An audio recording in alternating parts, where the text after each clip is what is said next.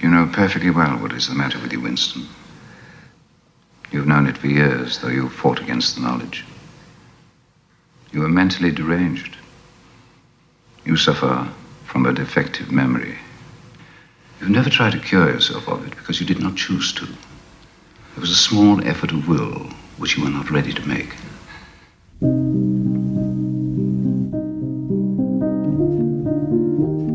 Great establishment tranquilizing term now that's used to sort of put the closure on discussion right. when, when skullduggery comes up is, oh, you're just a conspiracy theorist. Everyone hears it. Everyone's learned how to say it. It takes two seconds to say.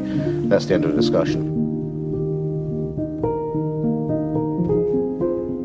Conspiracy theorists are a sort of Democrat. They're the volunteers who kick in when the official story just can't be believed.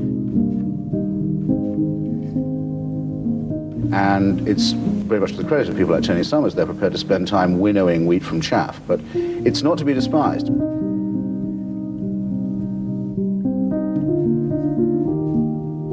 When you know that the official story is false, as the Warren Commission is, and as Warren admitted in private, he'd been asked to keep public opinion reassured. It's up to those who think that democracy still counts to say, all right, we'll, we'll, we will think anything well, is possible.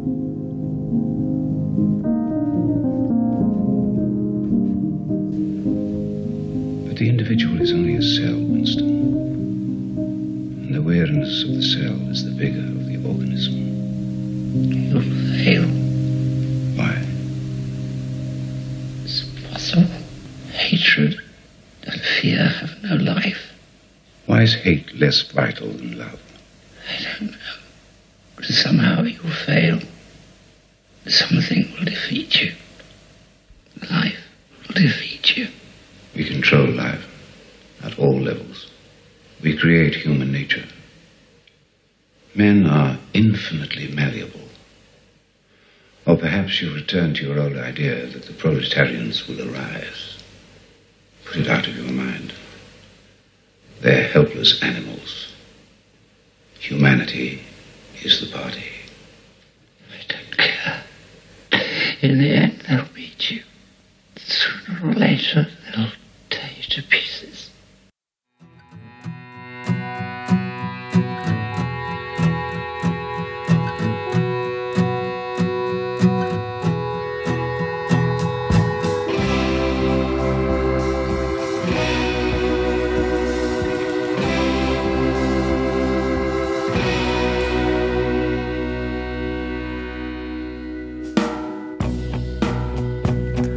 Welcome to episode 8 of Life and Life Only. This is Conspiracy Theory, a powerful phrase. So, what we're going to be doing today is reading an essay that I wrote a number of years ago now, but I think the central message of it and a lot of the examples of it and the concepts still hold.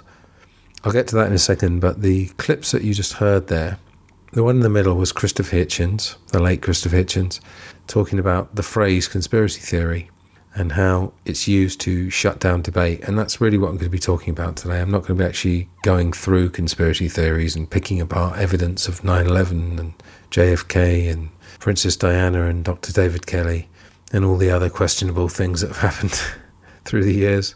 You know, there's plenty of people who do that better than me and plenty of researchers. What I'm looking at today is, as I said, the phrase and how as Mr. Hitchens said, it shuts down debate. And we're seeing this more and more. One of the things uh, I think I said to James Corbett last time that I have to thank COVID for is that it's absolutely stopped me posting on social media trying to change anybody's opinions and point out things because it just becomes an incredibly depressing exercise in the end.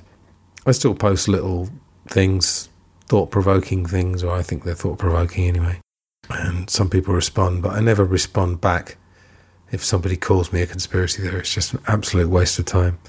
But uh, I was interested in that clip because it's very, very rare in the media you actually hear anyone say that.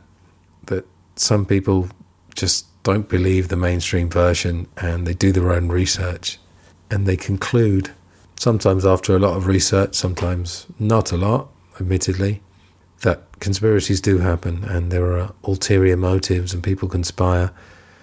But again, it's not really about that because the phrase has come to mean something else. You know, I'm a language teacher. I can tell you that words and phrases start with one meaning, but they get continually changed. You know, language is extremely fluid, as I've said before. The other clips there at the beginning and the end were Richard Burton as O'Brien and John Hurt as Winston in the film version of 1984, which came out in 1984. If you've never read 1984 or seen the film, or there's a very good audiobook actually as well, I would obviously urge you. That's a seminal text. Was it fiction or an instruction manual? you can decide. The other key one, of course, is Brave New World by Aldous Huxley. And it's fascinating to look at the contrast between those two and these two different types of control. On that subject, I'm just going to read something that uh, I found online, and I'm going to put this in the show notes. And I really would urge you to read this. It'll only take you a couple of minutes, but it's a direct comparison of Huxley's Brave New World vision and Orwell's 1984 vision, how they control society. So, what Orwell feared were those who would ban books. What Huxley feared was that there would be no reason to ban a book, for there would be no one who would want to read one. I mentioned to James Corbett, and he'd read the book Amusing Ourselves to Death by Neil Postman. He talks about how we changed from being a book culture to a TV culture, and attention spans got shortened. And obviously, that is happening even more now. You know, the internet, I love it in many ways. It's the reason I'm able to do this. It's a tool that can be used for good or ill, but no doubt that it is shortening attention spans at an alarming rate. Orwell feared those who would deprive us of information. Huxley feared those who would give us so much that we would be reduced to passivity and egotism. And that was written in the 30s, not the text I'm reading, the book, I mean. Yeah, the passivity thing is an important thing, you know, just mindless television. Bill Hicks used to talk about this all the time and George Carlin, you got you don't have much choice of political leaders. I mean, look at the last one. We had Biden and Trump, two white guys in their sixties or seventies. You know, all the other candidates fell by the wayside, and we got left with that choice. That you know, you've got thirty six flavors of ice cream, and you've got two hundred channels of horse shit. I think Hicks used to say. Orwell feared the truth would be concealed from us Huxley feared the truth would be drowned in a sea of irrelevance. Again, you know, it's sort of a mixture of the two, I think, is happening. James Corbett is on two strikes, the last I heard from YouTube, for COVID misinformation, quote unquote. But then there's so much irrelevant information, and uh, you can just see we are drowning in it. The life is being squeezed out of us as we plunge into the depths of contrasting information and irrelevance. Orwell feared we would become a captive culture. Huxley feared we would become a trivial culture, preoccupied with some equivalent of the feelies, the orgy porgy, and the centrifugal bumble puppy. I don't know what those mean exactly, but the trivial culture thing is clear. James and I were talking um, in the last episode about our experiences in Asia and how Japanese and Thai culture both have this childish nature to them. We also said lots of positive things about them. It wasn't about saying that we're better and they're worse. But there's an infantilization, which again has absolutely been happening. You know, I've seen hard nosed businessmen click on the stupidest YouTube videos and just laugh out loud and find it really funny.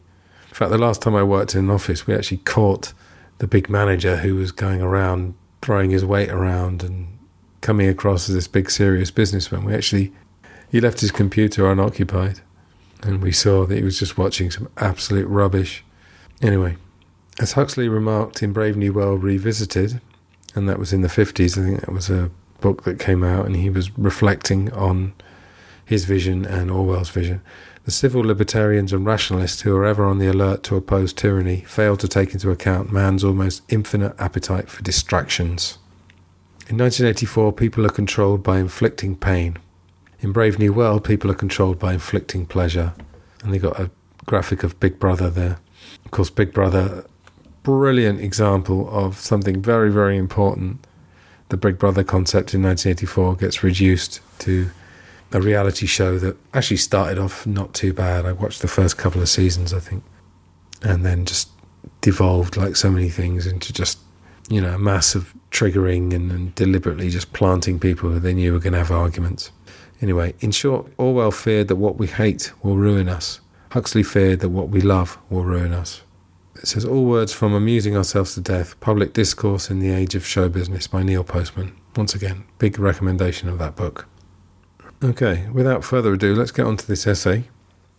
So, like I say, I'll start reading and leave out the bits that are pretty much out of date now, but then tell you about the important parts. So, two friends, who we'll call James and Bill, are having a conversation. They've been friends for a while and tend to agree on most things in terms of their general worldview. However, James has recently been finding lots of information, a large part of which is in the public record but didn't seem to appear on the news or in the newspaper, that seems to contradict the view of the world that they've both always believed was the real one.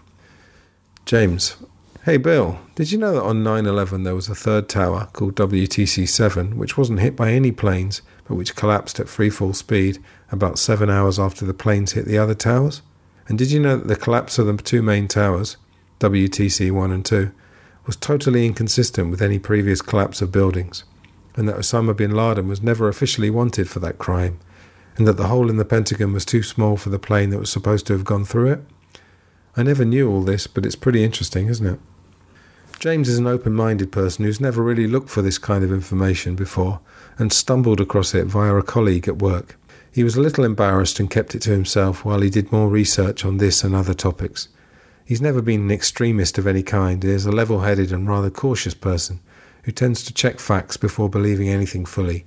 He recently found and read Andy Thomas's book, The Truth Agenda, and found it a very reasonable book that simply presented evidence that a great many things that we've always believed may in fact be at least partly false. The official story of 9 11 itself seems to have up to 50 anomalies that may not mean a great deal in isolation, but put together seem to present a lot to ponder. James has suddenly started to wonder how everyone on TV News seemed to know that it was Osama bin Laden who did it almost immediately. And when was the official investigation? It started a year after the event and seemed to only happen because of pressure from a group of ladies nicknamed the Jersey Girls, who all lost loved ones in the attack. And James has found quotes from members of the 9 11 Commission who appeared to say that the investigation was set up to fail. And didn't President Bush and Vice President Cheney only agree to see the Commission together and off the record? Why, if their story was so obviously true? James has also found out that bin Laden may have worked for the CIA in the 1980s, and that his family were major investors in an oil company that the Bush family owned, called Arbusto. Not only that, but George H.W. Bush, the president from 1988 to 1992, met with Osama bin Laden's brother on the morning of September 11, 2001. And members of bin Laden's family were safely flown out of the US while commercial planes were grounded after the attack that one of their family was supposedly responsible for.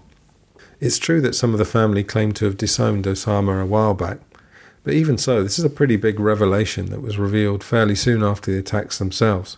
In the three months or so that James has been aware of this alternative information, he has experienced periods of anger and despair before deciding to accept it and devote time to seeing whether there may be more that he was previously totally unaware of. So, quite a lot there. I mean, this was written uh, in, I think I put it together in 2013 and then posted it originally in 2014. Now, I want to just say off the bat, I have not been researching the world much since about 2014. I started to find it so difficult to get any of the truth. And, you know, I don't have the tenacity that someone like James Corbett has. I mean, he, as he said in, in our talk, he's been lucky enough to be able to do this full time, you know, as well as having a family as he has he can devote his working day, let's call it, to single mindedly working on the Corbett Report and investigating the world. So I just wholeheartedly recommend his work, basically. Regarding 9 11, I think unfortunately, you know, it's disappearing. It's 20, 20 years now, and, and of course, in September, there'll be a big thing about the 20 year anniversary, and people will say, never forget, even though they probably generally don't give it a second thought other than on anniversaries. I still think it's worth looking into that if you haven't before. A documentary I would definitely recommend is 9 11 Press for Truth. And the Jersey Girls, as I mentioned in this paragraph, are in that documentary, and it's talking about how the government were not really interested in investigating this. And as Christopher Hitchens said in the clip you heard at the beginning, the Warren Commission, which investigated the JFK assassination, essentially Hitchens was saying that was set up to fail. And one of the co chairs of the 9 11 Commission said exactly the same thing.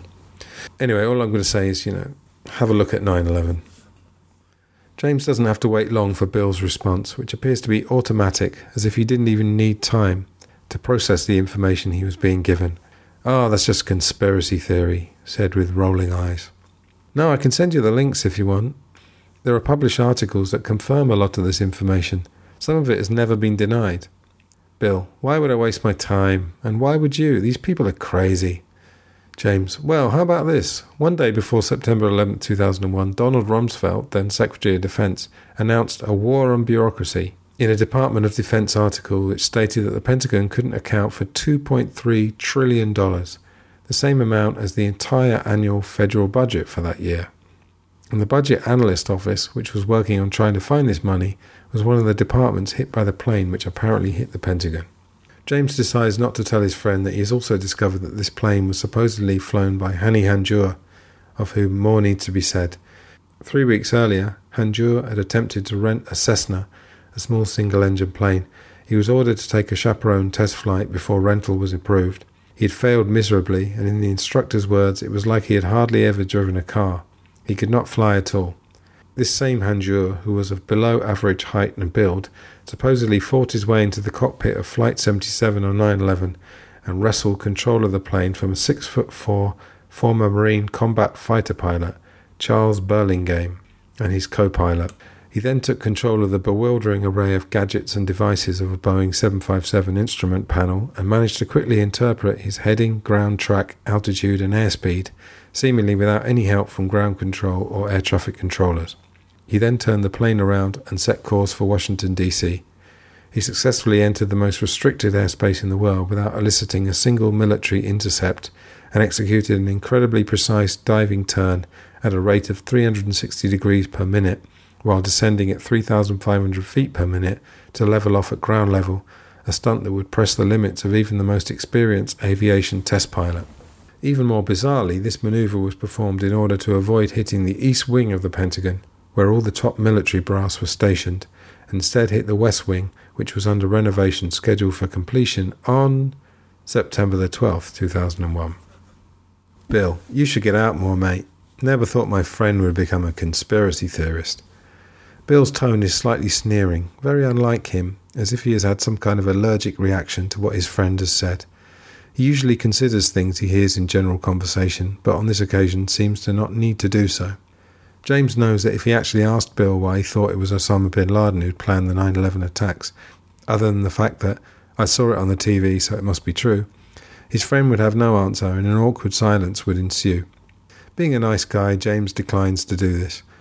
He could have also picked his friend up on his comment about getting out more, implying that it is geeky and uncool to do research and spend time alone engrossed in something. Presumably, this comment could have been made to Albert Einstein and other scientists who have made discoveries that have revolutionized our world by spending long hours inside, laboring to an unhealthy degree in order to complete a task. So, yeah, I mean, there's a lot to comment on, but all I'm really going to say is that consider the idea of this allergic reaction. You know, I've had this before, you know, friends who are very reasonable and very open minded, something triggers in them where they just want to say, oh no, conspiracies. You know, and they start laughing generally. Sometimes I get angry. Because I, I don't really spend a lot of time on this anymore. I keep abreast of the bare facts of what's happening in the news, but I'm much more interested in patterns of news and overall concepts and really history as well. You know, again, there's this there's this thing where people believe that they have to follow the latest news as quickly as possible and post about it. And uh, you know, I've been there. As I always say, whenever I do these things, I'm no different. I'm nothing special. I've just found through curiosity and following the work of some very, very interesting and rational people that, you know, I'm aware of it. I, I liken it to thinking we're all alcoholics, but some people are aware they're alcoholics, which Alcoholics Anonymous will tell you is half the battle. You know, admitting you're being duped, as we said with Austin Moore in episode six, we're not very good at that generally. You know, we want to believe that we're very savvy to the world and that no one can get to us, etc. So We have to be a bit humble, first of all. And this thing, yeah, comedy programs, which I, I don't really bother watching anymore much. You know, I think the mainstream comedians in England, there's obviously some good ones. There's always some good ones, but you know, these panel shows, and they they think they're edgy, but they're just peddling these very limited ideas. You know, and oh, spending long hours in a darkened room. As I said, you know, how did Einstein and other people, you know, they didn't just do things casually. They they did, you know, what's called deep work. You know, they spent long hours, painful hours, I'm sure, sometimes, focusing on things. Anyway, I'll continue. And there ends the conversation. Bill seems unmoved by what his friend has said, and the phrases conspiracy theory and conspiracy theorist have been enough to totally disregard clear evidence, of which there is plenty more. James muses that the terms left and right serve a similar purpose in political debates, and that the recent presidential debates didn't seem to address the US's monumental military spending or their dubious support of Israel, unconditional support, I would say, or really address anything at all other than familiar arguments about tax rates, the economy, gay rights, and abortion. James has also read of the existence of the Commission on Presidential Debates, jointly controlled by the Republicans and Democrats, which lays out precisely what can and can't be brought up in said debates, and in 2012 was found to have secretly colluded with the Obama and Romney campaigns by informing them of the debate topics in advance. It seems to James that important questions are never really asked or pursued particularly hard. Mainstream reporting never quite gets to the heart of the matter, and is best described by Dan Carlin in his podcast Common Sense as, quote, like going to a rock concert given by a famous guitarist where the music sounds like a five year old child banging away on the instrument, and the guitarist never plays the song we were expecting to hear, but the review the next day simply talks about how masterfully the artist took the stage and how confidently they held the instrument and plucked the strings, and how they made a wonderful one on one connection with the audience. James remembers reading in Alice's Adventures in Wonderland about the rabbit hole, and it seems to be almost bottomless. What's interesting about James and Bill's conversation is that even if James had continued to introduce further reasonable arguments about facts, perhaps another hundred, it's fairly likely that Bill, like the average person, would have used the killer phrases he used before, and the conversation would again have bizarrely ground to an immediate halt. So, yeah, I referenced the presidential debates. You know, it doesn't really matter whether it's Obama and Romney in 2012 or Obama and McCain in 2008. It's really the same thing, you know. The recent ones, uh, I mean, I couldn't hack more than about five minutes of them, to be honest, but uh, I did read some of the reports and um, yeah, they're never going to talk about the military spending, defence, as they call it. The defence minister was actually, in England at least, used to be called the Minister for War. So they were a bit more honest then, or naive, let's say. And, you know, Israel, yeah, it's never going to be brought up. Those things are unconditional. And as G. Edward Griffin said in the Quigley Formula talk that we referenced in the last episode, and I really would urge you to watch that. You know, Democrats and Republicans, there are some differences but a lot of it is just paying lip service. Lots of hot air arguments, but really, there's not a huge difference, you know. If I'm wrong, tell me. But, you know, that's even said in the mainstream in England, you know, that there's not really a huge difference between the two parties. I think in America, Republican still has that connotation that you're sort of old and out of touch and a little bit heartless. And about the left and right, Democrat Republican thing. Notice on the TV, whenever they're having a debate, anyone challenges the official version, the sort of mainstream mouthpiece will talk about left and right. Oh, it's a left position, that's a right position, blah, blah, blah. Also, whenever you see a politician interviewed on TV, and I'm sure this is the true in Britain and America, in America it'll always be, it'll, it'll have a D or an R, Democrat, Republican. In Britain, Labour, Conservative, they always have to put that after the person's name. And, you know, as soon as you see Republican, they know that, you know, roughly 50% of the people are automatically going to be triggered without even realising it probably in their mind. It's going to be, oh, he's a Republican. You know, that's the team I don't like. I'm a Coke drinker. I don't drink Pepsi. I fry my brain with McDonald's rather than Burger King. Yeah, that's what it's come. It's a duopoly, you know. The Commission on Presidential Debates is controlled by the two parties. They got it sewn up, you know as G. Edward Griffin and others have said, it's like pro wrestling. You know, they pretend to beat the shit out of each other, but at the end they get together and have a drink. Anyway, on to the next part. So, author Michael Parenti, speaking at Berkeley, California on the 30th anniversary of the assassination of John F. Kennedy, talks of the similar phrase conspiracy buff being used to describe the numerous reputable and serious scholars and investigators who have presented evidence that refutes the official version of that momentous event in Dallas in 1963. The word buff seems to imply a quirky person who makes a hobby of looking at these events and is a fan. Parenti notes the absence of the phrase Holocaust buff for those studying that horrific event. The difference, of course, is that the JFK evidence brings into question the validity and credibility of the state, i.e., the government, and shows its apparent similarity to a gangster operation, with scores of people mysteriously found dead from vehicular crashes and suicides. Andy Thomas has a good video called The Conspiracy History of the World, and he plays a little game with the audience where he tells them to guess how many mysterious deaths there have been connected with certain events. It's quite harrowing. What must be understood is that phrases using the word conspiracy bring the majority of people into a different state of mind. A sudden switch has happened to Bill in the conversation with James. They may get a slight smile on their face, as even serious academic Noam Chomsky does when talking about such matters.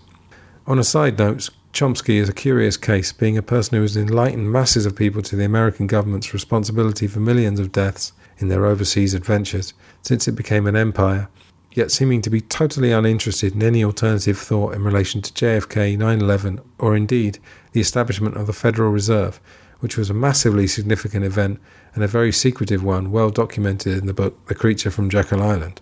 What maddens most people who suddenly awake to certain realities in this world is that the conspiracy theorist, buff, nutjob, wacko, tinfoil hat tag runs a whole gamut from conspiracies that are now believed by the majority of those polled, such as JFK, to those believed by almost nobody Elvis alive, Bigfoot, Flat Earth, Loch Ness Monster, shape shifting reptilians. You really have to marvel at a phrase like this and its power to stop us thinking and allow us to submit to what the experts tell us is the truth. What is sad is that yet again we curtail each other using language given to us, while the power players sit on the sidelines with a proverbial cigar in mouth. Say what you like about David Icke, but something he said I'm not saying this is something he thought of, but research is often about taking what's been said before and uh, putting your own, uh, say, spin, but not spin in a bad way, just presenting it in your own way, let's say. And he said, you know, human beings are worse than sheep. We don't need a sheepdog to keep each other in line. And it's really true, you know. I mean, I, said I haven't worked in offices for years, but I'm sure it hasn't changed too much. You know, you, if you're in that confined space and you're working with people every day, if you start to talk about any of this stuff, you're immediately at risk of either being subtly or less subtly ostracized, or more likely people will laugh at you. And you know, when you work in an office, people get a persona or are given a persona. So when they show a new person around the office, they say, "Oh, this is this, this is this." Oh, you know, that's Anthony. Oh, he's a bit of a conspiracy theorist, whatever.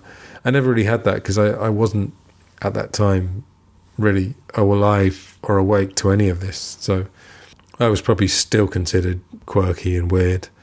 But, you know, the limits that were imposed, you know, unknowingly again, a lot of the time on mainstream ideas and mainstream thought, you know, the limits are so big that it doesn't take much to be considered weird.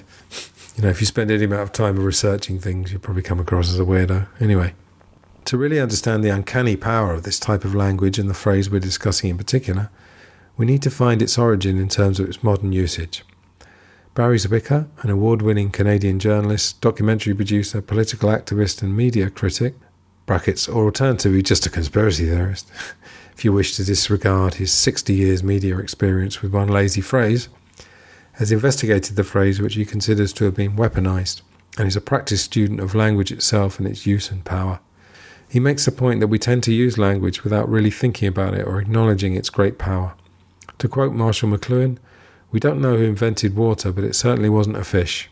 We swim around surrounded by and using language constantly, but its original creation is not of our making. One only needs to think of how cruelly children taunt each other with phrases which cut deep, usually highlighting small differences between them which suddenly get magnified with a few well chosen words. Zwicker points out that words often have automatic image associations that can agitate the emotional parts of the brain. The word conspiracy may well elicit a fear response, which very often triggers a defensive reaction of a smile or a little chuckle, or a mental image of a group huddling together to plot something sinister. Its use leads to well worn images of tinfoil hats and the scandalously pejorative phrase, the Grassy Knoll Society, referring to those who believe that that's where the shots that killed JFK came from. Pointing out that between 50 and 100 people testified that they heard shots coming from that area, including a man called James Tague who was hit by a fragment of a shot from the knoll, has now, with the passage of time, become a cliche. It's quite possible that many people actually do, in private, find some of the alternative viewpoints at least in part valid, but the fear of being labelled crazy is one of the deeper ones in the human psyche. Painting others as crazy and paranoid may validate our own sanity, a quality well valued in Western society. Of course, a government education and a life of exposure to mainstream media, TV, and films teaches people to be suspicious of, laugh at, and ultimately disregard anything below the surface and not clearly apparent, despite the fact that around 90% of our brain function happens beneath the conscious state. Hence, the instinct for extremely intelligent people to suddenly stop reasoning and enact an instant prejudice could be essentially based, like many actions, on deep seated fear. Of course, another barrier is the difficulty for adults to believe that they have been either duped, conditioned, brainwashed, or even influenced. Other phrases such as secret CIA plot and government lies are also written off nowadays by many, purely through their continual use over the years. You might want to wonder why these phrases are used so much. Could it be because of the CIA's numerous secret plotting and the government's now default position of lying? Yeah, I was talking to somebody about Operation Mockingbird, which is a real operation, which is the idea of um, CIA agents being planted in the media and trying to steer the conversation in a certain way. In the 70s, everything was Watergate, while something like COINTELPRO, another provable conspiracy, wasn't really given any coverage. But anyway, I was trying talking to my friend about this, and he started laughing. Oh, Operation Mockingbird, because they have been reduced in a way through comedy films and things they're given these names, and, and unfortunately, they have been reduced in people's minds, a lot of people's minds, to cliches. Anyway, let's continue. The aforementioned CIA is where the origin of the pejorative use of the phrases conspiracy theory and conspiracy theorist is to be found. In a nutshell, by the late 1960s, there were already a reasonable number of people who were raising doubts about the Warren Commission's conclusions about John F. Kennedy's murder, enough, in fact, to warrant a television debate on it. The agency's propaganda arm came up with the idea of instructing its media assets, such as book reviewers and publishers, to start using the phrases we're discussing in order to marginalize JFK skeptics. CIA document 1035 960, titled Concerning Criticism of the Warren Report, and dated April 1, 1967, alludes to this and the particular tactics used to stop dissent and, quote, a trend of opinion which is a matter of concern to the US government, including our organisation. A 1967 poll had found that 46% of the US population doubted that Lee Harvey Oswald had acted alone in Kennedy's murder, a number which incidentally has increased substantially in the intervening years. And the document expressed concern that, quote, efforts to impugn the rectitude and wisdom of the Warren Commission members cast doubt on the whole leadership of American society. This document was categorized under PSYOPs, psychological operations, and its deliberate intention is clear. Now, on the CIA, I'm currently reading the book The Phoenix Program by Douglas Valentine, and I'm definitely going to try and get him on the show some point in the future once I've finished that book. But the CIA were all over Vietnam, you know, unless Mr. Valentine has concocted all of this and made up all these names and made up all these events, which I highly doubt, particularly since he's put all his sources so the CIA is a big one. You know, again, it's you know, unfortunately, again, it's become a cliche. The CIA did it. You know, but uh, they did a lot of things uh, worth researching. That continual repetition by influential people gradually brought conspiracy theorists into the general lexicon, and a powerful weaponized phrase was born. I think actually Barry Zwicker said that had actually been invented, if you want to call it that, in the 1920s. So I think it was a weaponization of it that happened in the 60s. Zwicker points out the sad irony that the public's use of this phrase as a thought stopper is a remarkably effective protector of the conspirators themselves. There is a link here to the phrase crime stop, as used in Chapter 17 of 1984 by George Orwell, and defined as the faculty of stopping short as though by instinct at the threshold of any dangerous thought, including the power of not grasping analogies failing to perceive logical errors, failing to understand the simplest of arguments if they don't adhere to the program norm, and of being bored or repelled by any train of thought which could potentially lead in a subversive direction.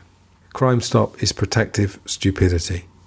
Stupidity in this case is meant not as a criticism of a person's natural faculties, but rather as a self dumbing down of one's thoughts. And what we said earlier about, you know, the Huxley and Orwell graphic, it's not that people are stupid. I don't think people are stupid. But I've talked before about this video that's online of um, Chomsky talking to um, someone, I can't remember the guy's name, but he's saying, you know, I just want to have a beer and watch rubbish on TV. And Chomsky's like, no, you've been conditioned. The whole propaganda industry.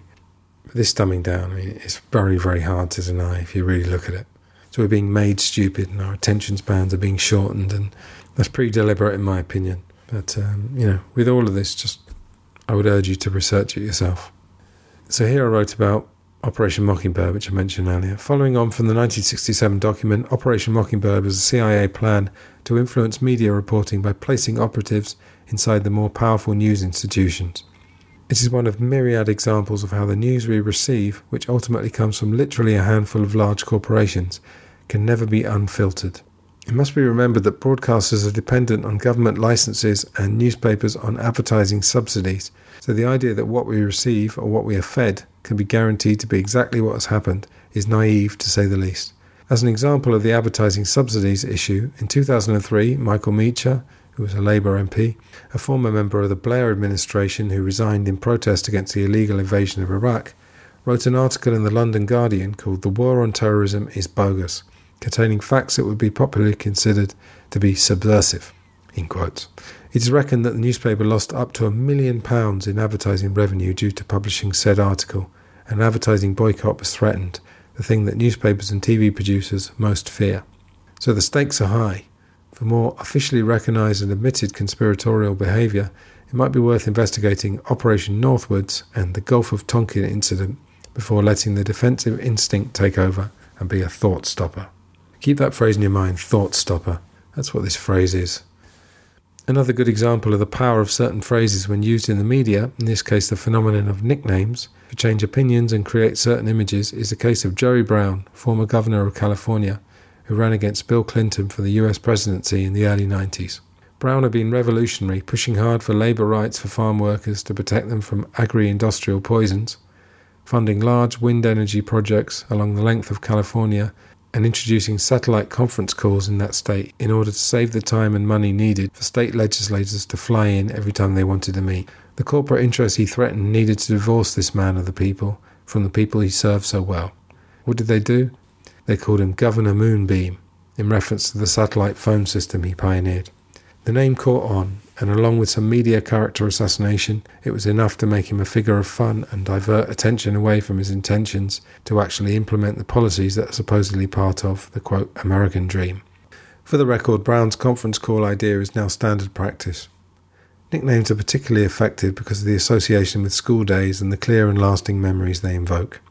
Ron Paul, who was essentially a libertarian but who ran as a Republican in the 2012 presidential race in order to give himself some chance of joining the debates, was clearly subject to a media blackout and was dubbed Dr. No, a reference to his former profession as a physician and his non interventionist stance regarding America's foreign policy.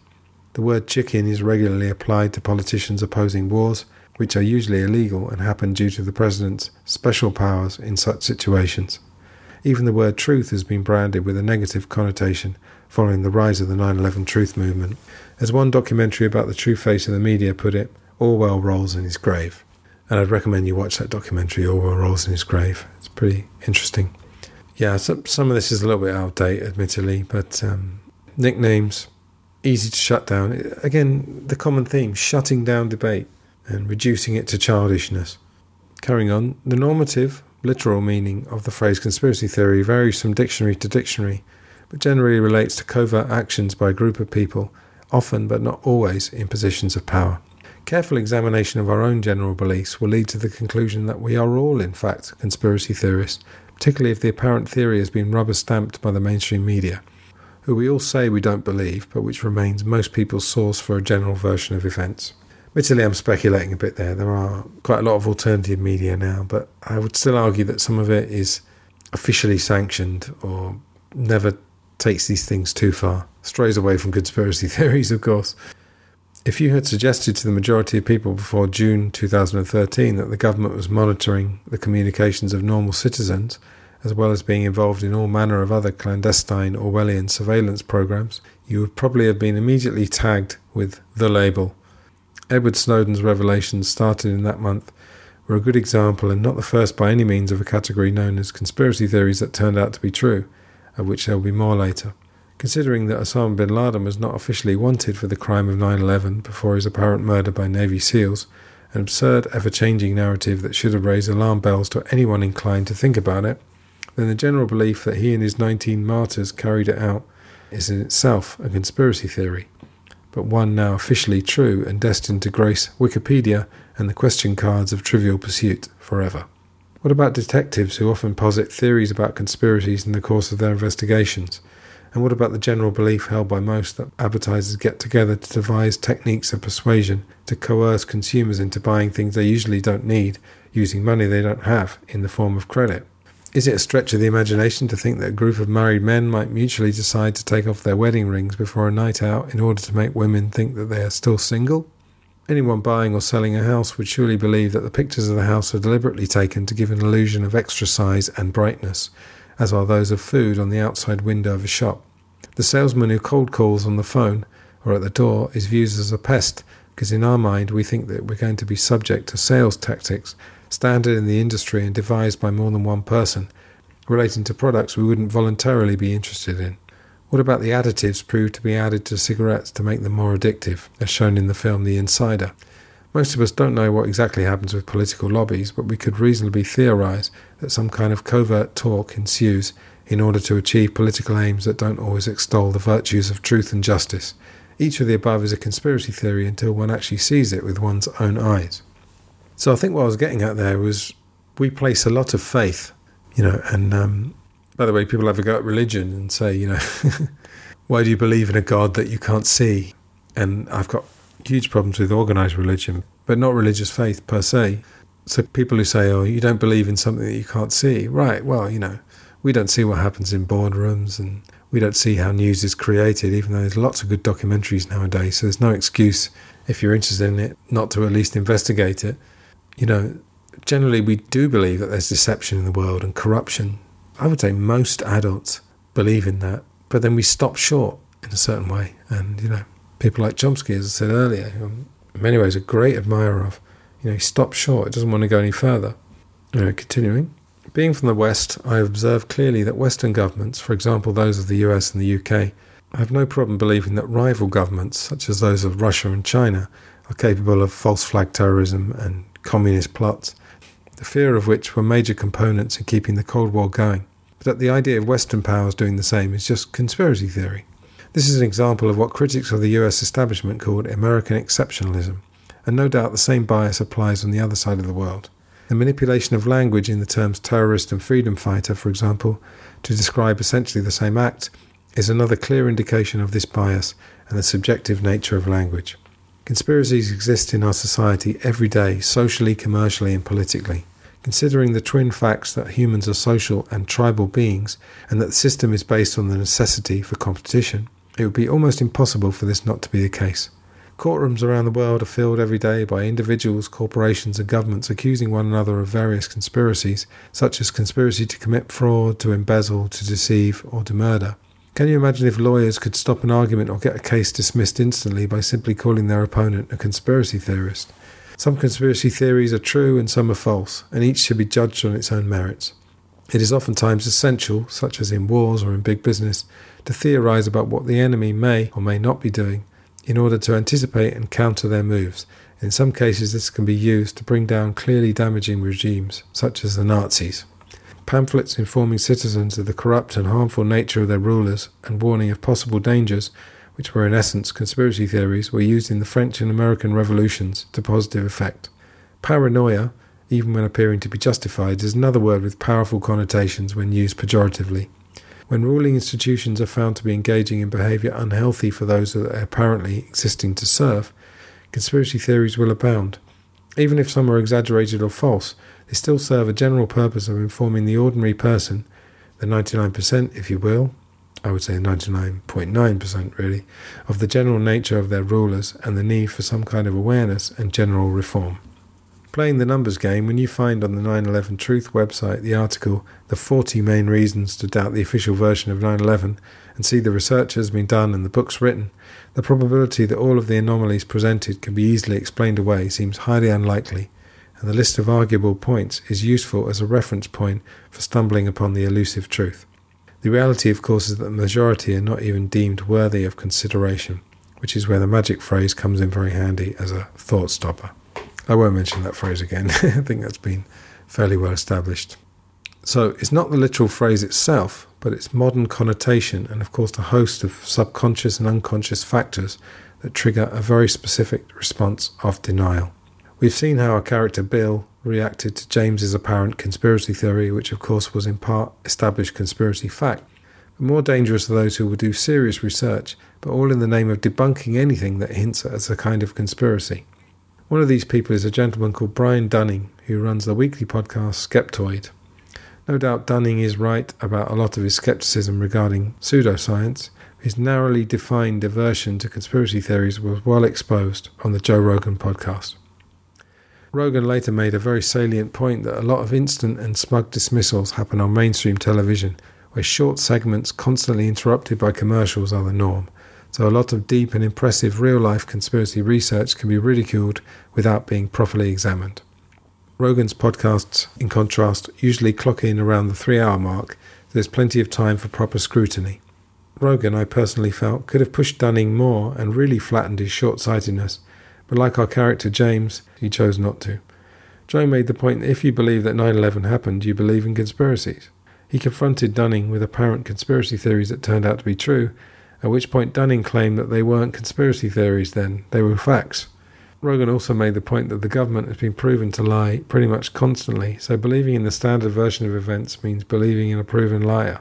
Dunning's response was a vague differentiation between a standard and official narrative, distancing himself from appearing to follow the government line while acknowledging that the version we are given by the mainstream media very often comes from government sources. What he decides is a conspiracy theory is basically anything which is hard to prove and implicates Western powers.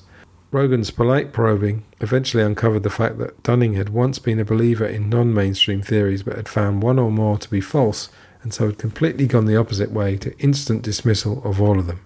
Skepticism is often very healthy, but is not the same as dismissal. Aren't the military industrial complex worthy of Dunning's skepticism? Times journalist David Aaronovitch is another of these debunkers who immediately goes on the attack in debates and starts using the magic phrase instantly. His anger and righteous indignation are quite convincing up to a point, but under examination, when confronted, for example, with the testimony of William Rodriguez, the janitor at the World Trade Center who was originally given multiple medals for heroism for helping to evacuate survivors, but was later ostracized for his claims that he heard explosions going off in the North Tower before Flight 11 hit, he had nothing to offer but that Rodriguez is wrong. Aaronovitch's book, Voodoo Histories, along with Among the Truthers, written by Canadian journalist Jonathan Kay, both start with the premise of a group of eccentric misfits who all seem to be allied together in their wacky ideas, which in Kay's charitable estimation sometimes have a grain of truth. So, yeah, this debunking the conspiracy theorist thing, it, it always starts with a premise which they seek to prove rather than actually looking the evidence. It's doing things inside out, if that makes any sense. It's like um, with news. Instead of examining events and creating a news story, now we have 24 hour news. So you have to fill the news with events, which means that you're going to not necessarily make things up, but you're going to make a lot of things which are not really that important if you think of it. Think of sport, talk sport which now has another branch, Talk Radio in England, which deals with the political side. Talk Sport now is 24 hours a day sport, most of it football. And the importance given to football and the way people talk about it so seriously and there's serious analysis, it really boggles the mind. It was really interesting last year when football matches started to take place behind closed doors and you still got coverage of them, but there was no crowd there. And you know, I watched a little bit of it. I don't watch barely any football anymore, but some of the TV coverage had crowd noise, but you had the option of turning it off. If you turned off the crowd noise, what you got was the FA Cup final, the big final, just looking like a training session. And what you actually got was what football actually is, which is a load of blokes kicking a bag of wind around and getting very excited about it. And the, it was funny to hear the commentator still commentating, not as if the crowd were there, but with the same excitement and going, "Oh, it's a cross from the right. Oh, and it's a header." But it it sounded ridiculous because it sounded like he was just commentating on a training session. It was so interesting to see football reduced to what it actually is. Now we get to quite an interesting part, which was um, a conference about conspiracy theories. Another interesting example of a conspiracy debunker and their narrow focus is Karen Douglas of the University of Kent, who produced a paper called The Hidden Impact of Conspiracy Theories and took part in the 2011 CFI UK Conspiracy Theories Conference, which analysed in minutiae the psychology regarding the phenomenon of conspiracy theorists and their wacky ideas. It's worth watching her presentation at this conference, along with that of Ian Crane in Rebuttal, to see who seemed more interested in presenting evidence rather than disseminating explanations designed to discourage and play down the validity of actual investigation. Douglas poses the question why do conspiracy theories endure when there is no factual support for them and they fly in the face of established facts? She then talks of conspiracy theories and how they powerfully influence people's attitudes without them knowing it. She goes on to say that outwardly people may deny the extent to which they've been influenced, but they tend to endorse the new information and then pass it on to others. It's worth noting that Karen Douglas prefaced her talk by saying, I'm not going to focus at all on whether or not these theories are true, but rather why people tend to believe things that are not the accepted or mainstream view. Two minutes later, she tellingly reiterates, I'm not really concerned about the truth or otherwise. This begs the question why not look at some evidence? Because if you find good evidence, that might answer your question without you having to go any further. She comes up with various plausible reasons why people's lack of control and power is responsible for them needing to fill a hole in their lives with conspiracy theories. Hardly a new idea. What she's actually looking at is why people don't follow the mainstream view. Could it be that they found that the government and mainstream media, either separately or in collusion, are proven liars and have looked into this and, like our character James, found a seemingly endless rabbit hole of things that the mainstream ignores completely or at least fails to highlight? She then shows a slide of two pictures of Paul McCartney, clearly the same person, as an example of a conspiracy theory that seems obviously false, namely the rumour spread by some disc jockeys in America in 1969 that McCartney had died in 1966 and been replaced by a double. And what, pray tell, has that theory, believed by nobody I personally know, got to do with JFK 9 11 or the death of weapons inspector David Kelly, which are backed by strong evidence and or anomalies well worthy of independent investigation? Why are they all being lumped together in the same category? Filmmaker Rob Ager suggests that Karen Douglas's work actually shows the hidden power of personal opinion in creating a conclusion not based on actual objective research of the theory in question. Upon reading Douglas's words, I would say that there is an uncanny accuracy to them if you substitute conspiracy theory for the hidden power of an average upbringing based on compulsory education, including a fairly mainstream view of history and indoctrination by media and general societal norms. Not as catchy, perhaps, but a decent explanation for the curious lack of questioning by the populace and their general assumption that the powers that be are looking out for them and that the corporate media is basically telling them the truth. Does Karen Douglas know that her work, although perhaps objective within its scope, is missing a huge point and is the hidden power of hers and society's fears that certain things might turn out to be true, driving the default position of her and most others. So, yeah, there's so much to unpack there. I'm not going to say too much about it because the, otherwise this episode will go for many hours. But um, I think the telling point here, just read this again. She talks of the hidden impact of conspiracy theories and how they powerfully influence people's attitudes without them knowing it. So, not thinking that mainstream media, which is corporate media, corporations are mandated to put profits above anything else, powerfully influence people's attitudes without them knowing it. Outwardly, people may deny the extent to which they've been influenced, but they tend to endorse the new information and pass it on to others. I mean, that is just perfect for what people do who absorb mainstream media. They deny the extent to which they've been influenced. Yeah, oh, the papers wouldn't lie to me, you know. And they tend to endorse the new information and pass it on to others. You know, offices every day. What's everyone been talking about the last couple of weeks? Meghan, Piers Morgan. Yeah, really important, isn't it? Terribly important. I was talking to someone the other day and saying, can you imagine what laws are being enacted while there's been one news story in the last year. Okay, there's a few more recently, but certainly for up to a year, COVID was pretty much the only story with a little bit of Brexit. And another idea that annoys me is the idea that conspiracy theorists are lazy. It's lazy to go for the simple version, but that's what I would argue we're brought up to do. Scan the news for five or ten minutes every day and say, right, I'm informed. I know what's happening in the world. At the Conspiracy Theories Conference, Ian R. Crane took the stage with a presentation entitled Conspiracy Theory versus Deep Geopolitics. I'm going to link to that, by the way, which saliently commented on the preceding speakers who had engaged in general academic research obsessed with psychologizing the phenomenon without once looking at the research angle. After running through a few pieces of evidence that most may not have seen and discussing the work of some credible researchers, he then brought on Tony Farrell, 17 year principal intelligence analyst for Yorkshire Police, who was dismissed after questioning 9 11 and 7 7.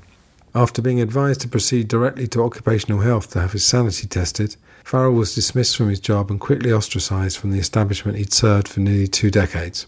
Crane represented Farrell and at the tribunal stated that nobody, not an analyst, a manager, nor a member of the disciplinary panel, spent any time investigating the evidence that underpins Mr. Farrell's changed position on the strategic threat associated with the terror domain. There's absolutely no sign that anyone considered any evidence before concluding that Mr. Farrell's views were outlandish. Now, Tony Farrell is someone who apparently has been discredited. Honestly, I have not looked into it. I don't know one way or another. But I think the same principle or the same uh, observation can be made that if you do start to question, you know, 7 7, you know, if you read Tom Secker's book, for example, you know, there are loads and loads of question marks. You know, no one's really going to believe you. You know, 9 11 alternative theories are out there, you know, and people have watched Loose Change and other documentaries, but I don't think the 7 7 questioning movement ever really took off, despite some good work. But the idea yeah, of, of not really investigating it, I think this is the point. It doesn't get investigated, it just mostly gets tagged with a, a label of uh, being crazy, which, as we said earlier, is one of the biggest fears of humans to be labelled as insane. As Mr. Farrell was being fired, the chief financial officer, who was the dismissing officer, said to him, You might be right, but your views are incompatible with the views of the South Yorkshire Police. Karen Douglas talked of the attraction of conspiracy theories and how they fill a hole in people's lives. Crane's counter is to ask the question of what attracted Farrell to do what he did. Was it loss of a 17 year career, loss of salary, loss of index linked pension, desire to be labelled insane, desire to be ostracised by colleagues, or to become unemployable, perhaps? And again, whether Farrell himself is genuine or not, again, there have been whistleblowers who are risking a lot. As I said, you know, people have mortgages, they have families, they have careers. Unless you can break free of that and become a freelancer or particularly people who are retired who are suddenly out the system and have paid for their house and everything. You know, there's a lot to lose. So why would people speak out if it was all rubbish? It was just conspiracy theories. Something to ponder.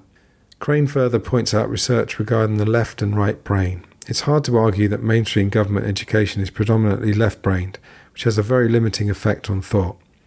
Betty Edwards, in her book called Drawing on the Right Side of the Brain, writes that, slight paraphrasing, the dominant left verbal hemisphere only wants enough information to categorize and recognize things. It learns to take a quick look and say, this is a cat, this is a dog, this is an umbrella, or this is a conspiracy theory, without needing to analyze the information closely. Because the brain is overloaded with incoming information, one of its functions, it seems, is to screen out a large proportion of incoming perceptions. David Pedersen's book, Cameron Analysis, states that it would appear that the left logical hemisphere can be persuaded or manipulated into believing a certain belief or behavior was logically correct. Pedersen was looking at this in respect to jobs such as working in a concentration camp, where it appears possible to carry out any form of atrocity under the cloak of it being justifiable once this manipulation of logic has happened. And as a side note, let me tell you that humans will do anything if they can justify it to themselves. That's something I've learned.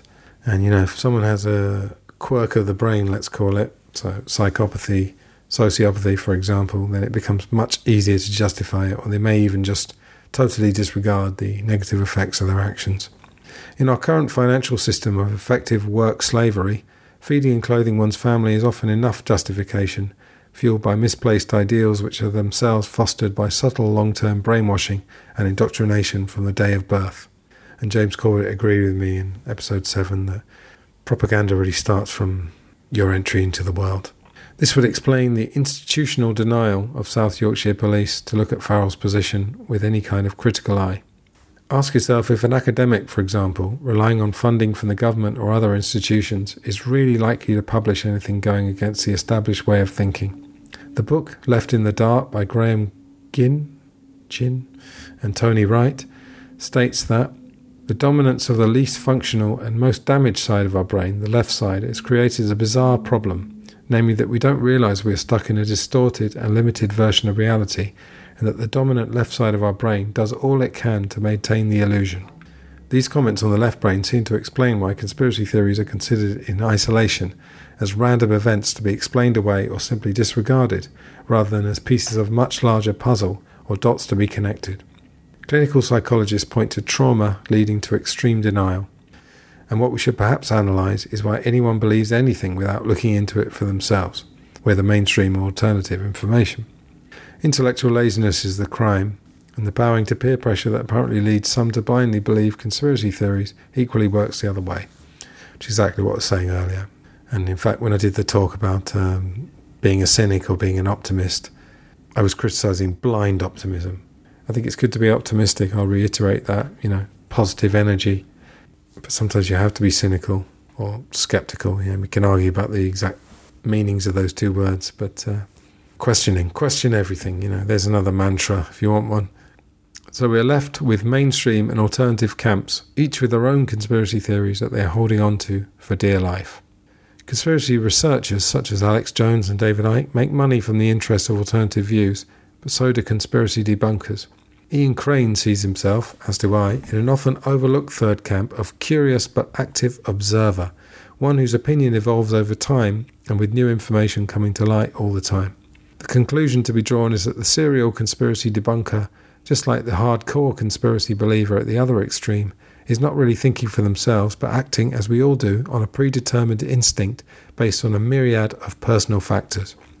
Maybe conspiracy theorist is actually a backhanded compliment implying a person who questions things and thinks, just as communist at the height of the Cold War seemed to become an extremely broad phrase applicable to anyone around the American establishment with progressive thoughts and ideas.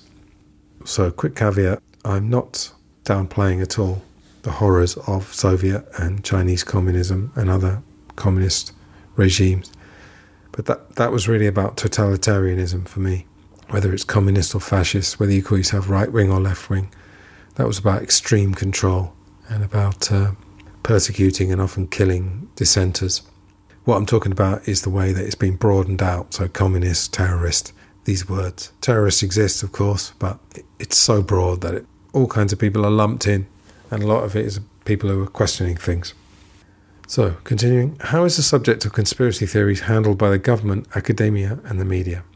Aside from the general mainstream dismissal of cranks in all these areas, I'm going to include two examples the first by establishment friendly American academics, and the second by the British Broadcasting Corporation. In 2008, Cass Sunstein, soon to become an administrator in President Obama's Office of Information and Regulatory Affairs, and fellow legal scholar Adrian Vermeule, co wrote a paper called Conspiracy Theories, which focused on the damaging effects of these theories to the US government. They recognise these theories as no trivial matter, posing real risks to the government's anti terrorism policies, whatever they may be. Among the responses suggested to combat this damaging scourge on society were infiltration of chat rooms and social networking sites, a conspiracy theory ban, attacks on conspiracy theorizing, and attempts to counteract the theories either by the government themselves or by, quote, credible parties. As has been stated in this essay, the phrase conspiracy theory has seemingly been enough to make actual debunking or confrontation of the evidence itself curiously unnecessary by both the government and the public at large. The BBC's Conspiracy Files series, which started airing programmes in 2006 and continued up to 2011, supposedly tackled some of the more famous cases which have been subject to questions around the official versions of events. To their credit, these programmes did interview some prominent, credible opponents of official narratives but the series as a whole was clearly working from the position that conspiracy theories are largely or totally false and so need to be debunked, rather than allowing evidence to lead them to a conclusion. That was what I was talking about earlier, rather than the evidence leading to the conclusion, come up with the conclusion first and fit the evidence to it. You've got news to cover, find some events and fit them to a news format. As the public tend to share this view through years of conditioning, these programs were an effective reinforcement of a prevailing view.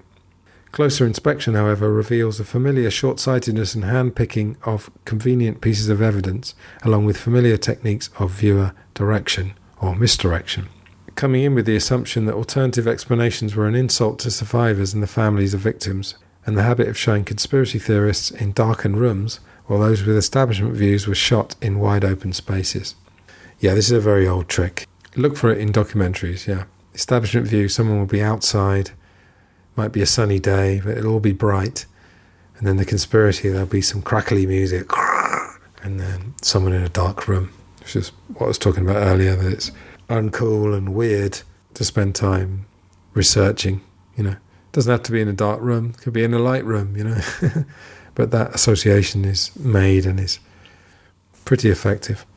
The painful ignorance of most viewers of these kind of techniques ensure that the program's agenda went unquestioned, while maddening those who have awoken. Don't necessarily like that phrase anymore, but you know what I mean. To how the wool of truth is being pulled over all of our eyes on a daily basis. The accompanying conspiracy road trip programs and mainstream reporting and reviews of them confirmed in this author's eyes the utter dishonesty on show here. As mentioned earlier, this treatment of conspiracy theories is aimed at those with a worldview that follows that governments are generally well meaning and well motivated, even with all the clear reported daily evidence that this is not the case. Now, I'm just going to interject there. What we've seen recently in uh, America is a president who many people find absolutely disgusting, namely Donald Trump. So, people who generally would dismiss conspiracy theories are very skeptical of him. But what they're missing is that there's an apparatus that is in place, whether it's Trump or Obama, whether it's a, a very popular or unpopular president, whether with conservatives or liberals. They will say, yeah, the president lies. I'd like to talk to someone who's, who's a serious full time researcher about Trump and whether he's a plant or was a plant uh, put there to be just so egregious and disgusting. To, so everyone's attention was on that for four years or more. I think people's skepticism in what the president says, depending on who it is, I think that has increased, but I still think the real conspiracy, what's happening behind the curtain, is, I don't know, dismissed. So going back to the article, though, the convincing presentation of this view leads to a kind of mass cognitive dissonance in those absorbing the information. It seems easier to believe the majority view than deal with the stress of possible ridicule and exclusion by peers and the aforementioned labelling as crazy. The Occam's razor principle says that of two equal explanations, the simpler one is the one to follow. This is still the majority worldview, in my opinion, and logic says that an explanation handed to the public is simpler than a complex case with lots of grey areas that requires independent investigation. But in enough time, I believe it won't be, and as ever, there is a reliance by the establishment on enough time passing for anyone to care. Do you ever ask yourself why files are closed for anything from 30 years to 70 years in the case of Dr. David Kelly? I recall talking to a friend about the Gulf of Tonkin incident, which was a provable deception to get the US into Vietnam. My friend replied, Vietnam was a long time ago. Proof that the closing of files is an extremely effective way of consigning challengeable data to forgotten history, as is the news cycle, where stories come and go and are quickly replaced by something newer and fresher. Both Sunstein and the BBC are also working with the assumption that America and Britain have open societies and a free press, which is only true in relative terms.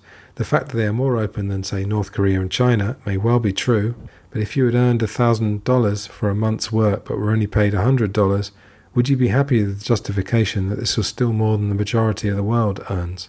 What I mean is, are you happy to be shortchanged, for your privacy to be invaded and your intelligence insulted, just because others in the world are even bigger victims than you? We've already seen that information is subject to media filters, as explained by Noam Chomsky in his book Manufacturing Consent, and the vast majority of it is now concentrated into a handful of corporations that could literally be counted on the fingers of one hand. Last I heard it was six, so it's uh, maybe you need a couple of fingers from the other hand depending on whether you use your thumbs. Yeah, anyway, thought about that too much. Career newspaper editors, career academics, and career politicians are not going to risk their reputations and careers, and the people who turn out to be whistleblowers are often ex government officials who are now out of their obligations and free to pursue and disseminate previously hidden truths.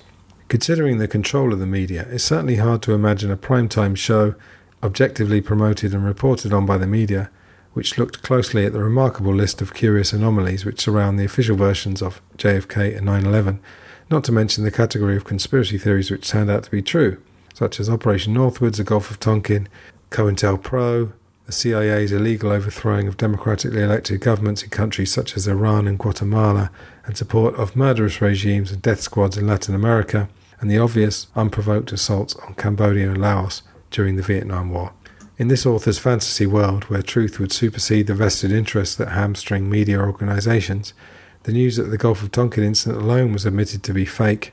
In brief, this incident was used as a justification for America's full scale intervention, invasion, occupation, you pick the word, of Vietnam, discovered through declassified documents years after the event, would be all over the news and would shake the foundations of how society is viewed. Intelligent commentators would inform the public that, in fact, the whole war, as with most wars, was nothing to do with saving people but about power and resource grabs and huge amounts of money made from armament sales and loans to each side to fund the conflict. People would then perhaps start to question war in general, including the current endless conflict, and the whole house of cards may come down. Of course, it would never happen like that because of the format of mainstream television that Joe Rogan observed, which is to show crumbs of truth with strict time restraints among endless fluff and trivia. Mature discussion and free presentation of evidence are off the table in the world of corporate mainstream information. Abby Martin, who's won high praise in alternative media circles for her show Breaking the Set on the RT network, has remarked on the remarkable irony of her having to work for a Russian owned TV station in order to communicate true news about her country of birth, the USA. At this point, it's worth reiterating that governments have no problem believing in conspiracy theories from each other, with both seeming to feel righteous and morally superior. Certain documentaries regarding the host country's corruption are unavailable in the host country but freely available abroad. For example, Loose Change, an extremely popular internet film regarding anomalies in the official story of 9 11, which has been shown on mainstream television in various countries. RT has certainly proved an interesting situation where Western reporters have the freedom to talk unhindered and not subject to ad hominem attacks, and thus communicate interesting and provable alternative information that they really should be able to do in their own countries in a so called free society. They tend to be rational people who don't follow anything like the tinfoil hat stereotype of the conspiracy theorist. Now, obviously, RT is funded by the Russian government, so they have an interest in featuring things which criticize America. Abby Martin has never denied that. She doesn't have that show anymore, by the way. She left, but um, at the time of writing, she was immersed in that show, Breaking the Set. I'd go back on when I said it's ironic that they have to go to Russia to do that, although it's not actually going to Russia, but RT America she worked for. It's not ironic as such, it's quite logical, but it, it's quite strange. RT, of course, I'm sure has been debunked in many ways, you know, Al Jazeera is another one. It's certainly true that if you went to other countries and you saw the American or British version of that channel, there would be a lot more allowed. And what I said at the end of episode 7 G. Edward Griffin's talk about the Quigley formula, if that was prime time, if that was crucially, if that was given, if that was being talked about in the media, let's call it, everyone would be talking about it. This is the point. We all fall for this magician's trick, you know, misdirection. Talk about Meghan, talk about Piers Morgan, talk about COVID, of course. But, you know, with COVID, for example, there's no talk about how it's going to be used, about how these COVID passports, people, conspiracy theorists have been talking about that for years the idea of centralized control. During all the Brexit, hot air, and all the discussions, no one talked about central control. Anyway, coming to the end here, which is probably good because reading this again is just winding me up. just thinking about all this because I've been out of this conspiracy alternative information space for a long time and I recently come back into it and it's quite invigorating. Always is, you know, discovering the truth of the world or making an attempt to discover it anyway. But it, I'm finding reading this, I'm getting this sort of maddening sense. Anyway, so returning back to the conspiracy theory and conspiracy theorist labels, what other terms can be used to describe the same information without the baggage attached to them? Alternative information and alternative explanation are good ones. as is Rob Ager's offering of corruption suspicion. Think about how logical it becomes to be suspicious of corruption based on easily available evidence. What about something that encompasses the fact that black operations by intelligence agencies, which routinely result in untold numbers of innocent deaths, are largely ignored or played down by the corporate media and are more known to people as the titles of video games played by children and adults alike rather than as realities? So I'm thinking of um, Tour of Duty Black Ops. Suddenly, Black Ops is uh, totally innocuous. You know, it's just something that happens. There is, in fact, a term and a whole field of academic research related to such investigations. Peter Dale Scott, a Canadian former Berkeley professor, has spoken of the deep state, deep geopolitics, and parapolitics, all of which refer to the multitude of complicated covert activities and secrecy which ultimately drive what happens on the surface. An easily understandable analogy is to think of what we hear on mainstream news as a presentation of a play or movie version of life, or indeed a reality show if you prefer. It appears real, but of course we never see any of the backstage shenanigans which contribute to the execution of what the audience says. The long running play, Noises Off, was and is a perfect metaphorical representation of this. And I didn't explain it in the article, but yes, Noises Off is basically you see a play so a play within a play, so to speak, in the first half, and then the second half is apparently exactly the same events, but from the perspective of backstage. So it's not a political play. It's not about that, but it's a, as I said, it's a perfect representation of everything that's happening behind the curtain. And think of all the thousands of things that happen. Uh, refer to Yes Minister once again, and Yes Prime Minister. I've been watching a few of them again recently, and it just just gets better and better. You know, so think of um, the government and the media, the whole representation of life, as something that's been rehearsed. You know, it's not that clinical. I don't think. I think it's more subtle. I think it's more to do with um, what's decided is acceptable and unacceptable, and that doesn't often have to be spelled out. You just get a sense of it. You know, a journalist friend did admit this to me. He said, you know, when you enter the journalistic world, it's like any world. You're the new boy, and you sometimes consciously, sometimes subconsciously or unconsciously conform to certain things and you get an idea of the culture. Anyway, we are reaching the end here. So, summary of main points.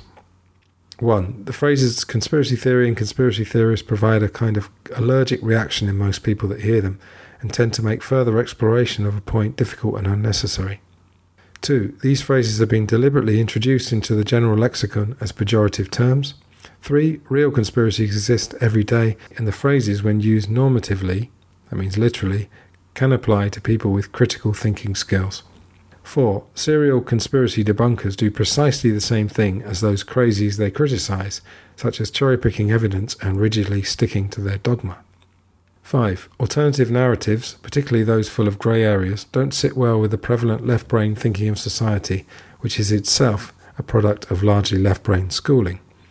6. Extremists exist on both sides of the conspiracy no conspiracy spectrum, and none of them are to be blindly taken at their word. 7. Governments and media, like the majority of the public, work from the premise that conspiracy theories are a dangerous irritant or perhaps a hobby or fetish which needs to be debunked. 8. Fair presentation of alternative information, with all evidence presented and more neutral terms used to describe it, might well awaken the public and shake them from their collective apathy. Conclusion we all inherit a worldview which influences our behaviour and beliefs, as well as certain core ties to nationalism, patriotism, and religion. As Marshall McLuhan said, receiving language is a making practice, not a matching one. Language is processed by our beliefs, and we make it what we want it to be, process it unconsciously in milliseconds, and so hear what we want to hear. In the case of the phrase that we've been examining, its popular pejorative use happens to fit well as a dismissive advice for the majority of beliefs. The aforementioned lack of training in critical thinking doesn't help shake these beliefs. When a phrase has a connotation such as conspiracy theorist that manages to get to the core of these beliefs, it is very effective at garnering a very specific reaction. Perhaps in this stressful and difficult world, it's just easier and less painful to fall to dismissal. On the other hand, we are all potentially philosophers who can search for or find the truth, no matter what the uncomfortable or painful effect can be. Next time you watch television and see the established view being challenged, just see how quickly the phrase conspiracy theorist is used, as well as the limiting labels of left and right if all else fails. For those who do grasp what they've read here, the inevitable question comes what can I do? Well, even if you don't have the time or inclination for particular action, you have the power to try and make critical thought a greater part of society by doing it yourself and spreading it to others. Instead of making your discourse full of triviality, spend your time thinking and becoming a philosopher. Help arrest the dumbing down of society. We also need to be big and admit we've been duped and are capable of being influenced. Also, be brave. Dare to confront people in a friendly way. Doing something that scares you but doesn't kill you is always a good thing. Be true to yourself and say what you believe. Barry Zwicker's advice if someone accuses you of being a conspiracy theorist is to stop them quickly and own the term. Tell them straight off before their use of the phrase has been allowed to enter the conversation what the term actually means. As much as we shouldn't need tactics to express what we think is truth, we shouldn't be above them. A good tactic is to say that you don't believe in conspiracy theories, but I've heard this and this and this, even said with a hint of surprise. Definitely don't preach, it never works. As a kind of disclaimer, I'd like to say that some of what I presented here is, by the literal definition, a conspiracy theory, just as Oliver Stone's 1991 film JFK was, in the director's own words, a counter conspiracy theory to the government's. I wasn't at the JFK assassination or at the Tonkin Gulf in 1964 or in New York on September 11th. Who am I? Just an average person who's read and heard a certain amount of information, which, like our character James at the beginning of this essay, doesn't appear to fit with what I was always told when growing up. Maybe conspiracy theories are dangerous and to be avoided, or maybe they foster a healthy skepticism.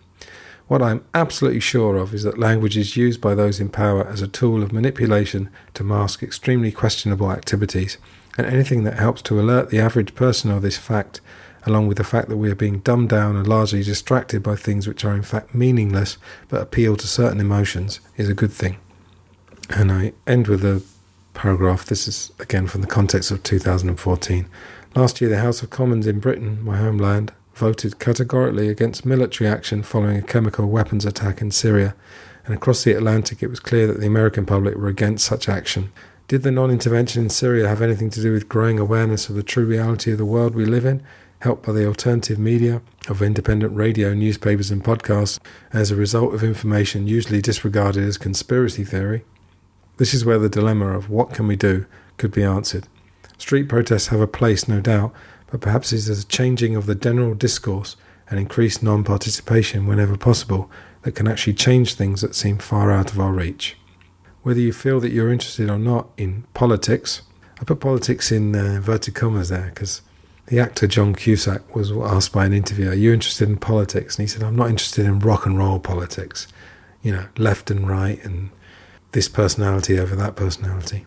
Anyway, whether you feel you're interested or not in politics, we all want a better world, and it may be slightly simpler, if not easier, than we think. And I'd just like to end really with that thought that, um, as James Corbett and I said in the last episode, and uh, I put a link to a video by Rob Ager, A Million Ways to Vote. There are many ways every day that you can do your little bit. And, uh, you know, I'm not against protest groups. And I think street protests, I'm not sure exactly how effective they are. And I lost heart in them really when I was involved in um, a protest in 2010 in London where tuition fees were being doubled.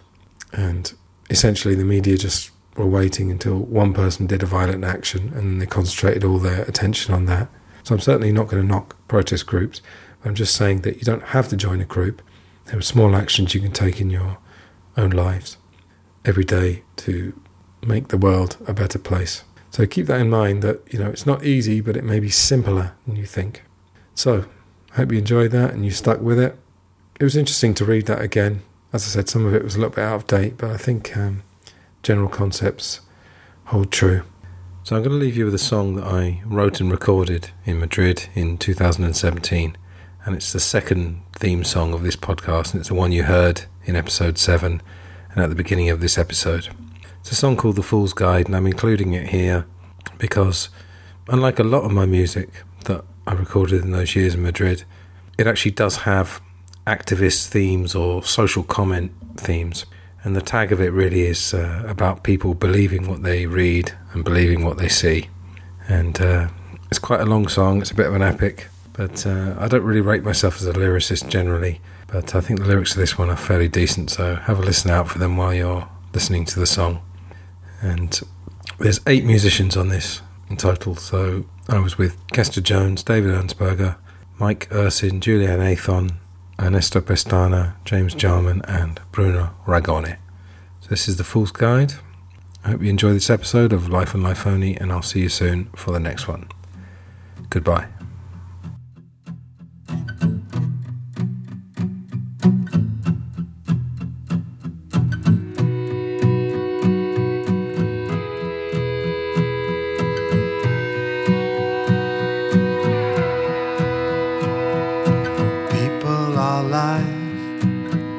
Are your wife, and people are grunts. Back to front, and people are dreams, or so it seems, and I can't take them right now. I can't take them right now. Can't get out of my bed. There's a thought crime running through my head. Can't take these rules, and people are fools who believe what they read and believe what they see. Believe what they see on the TV.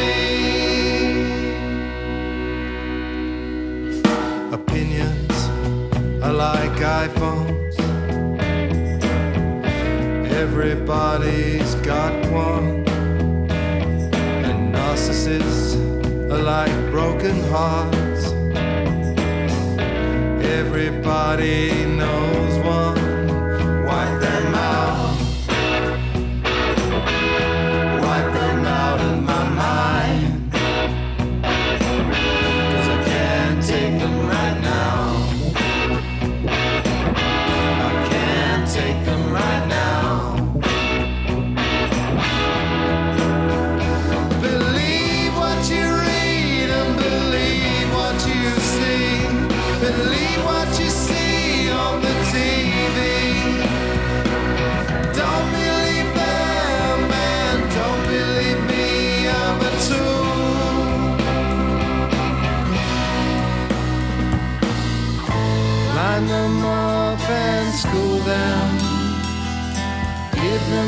Tools and they'll use them. Line them up and school them. Or give me a gun and I'll shoot them. Most people are nice, fundamentally nice. Believe in left and it's wrong to fight. But they're still tools. Robbers and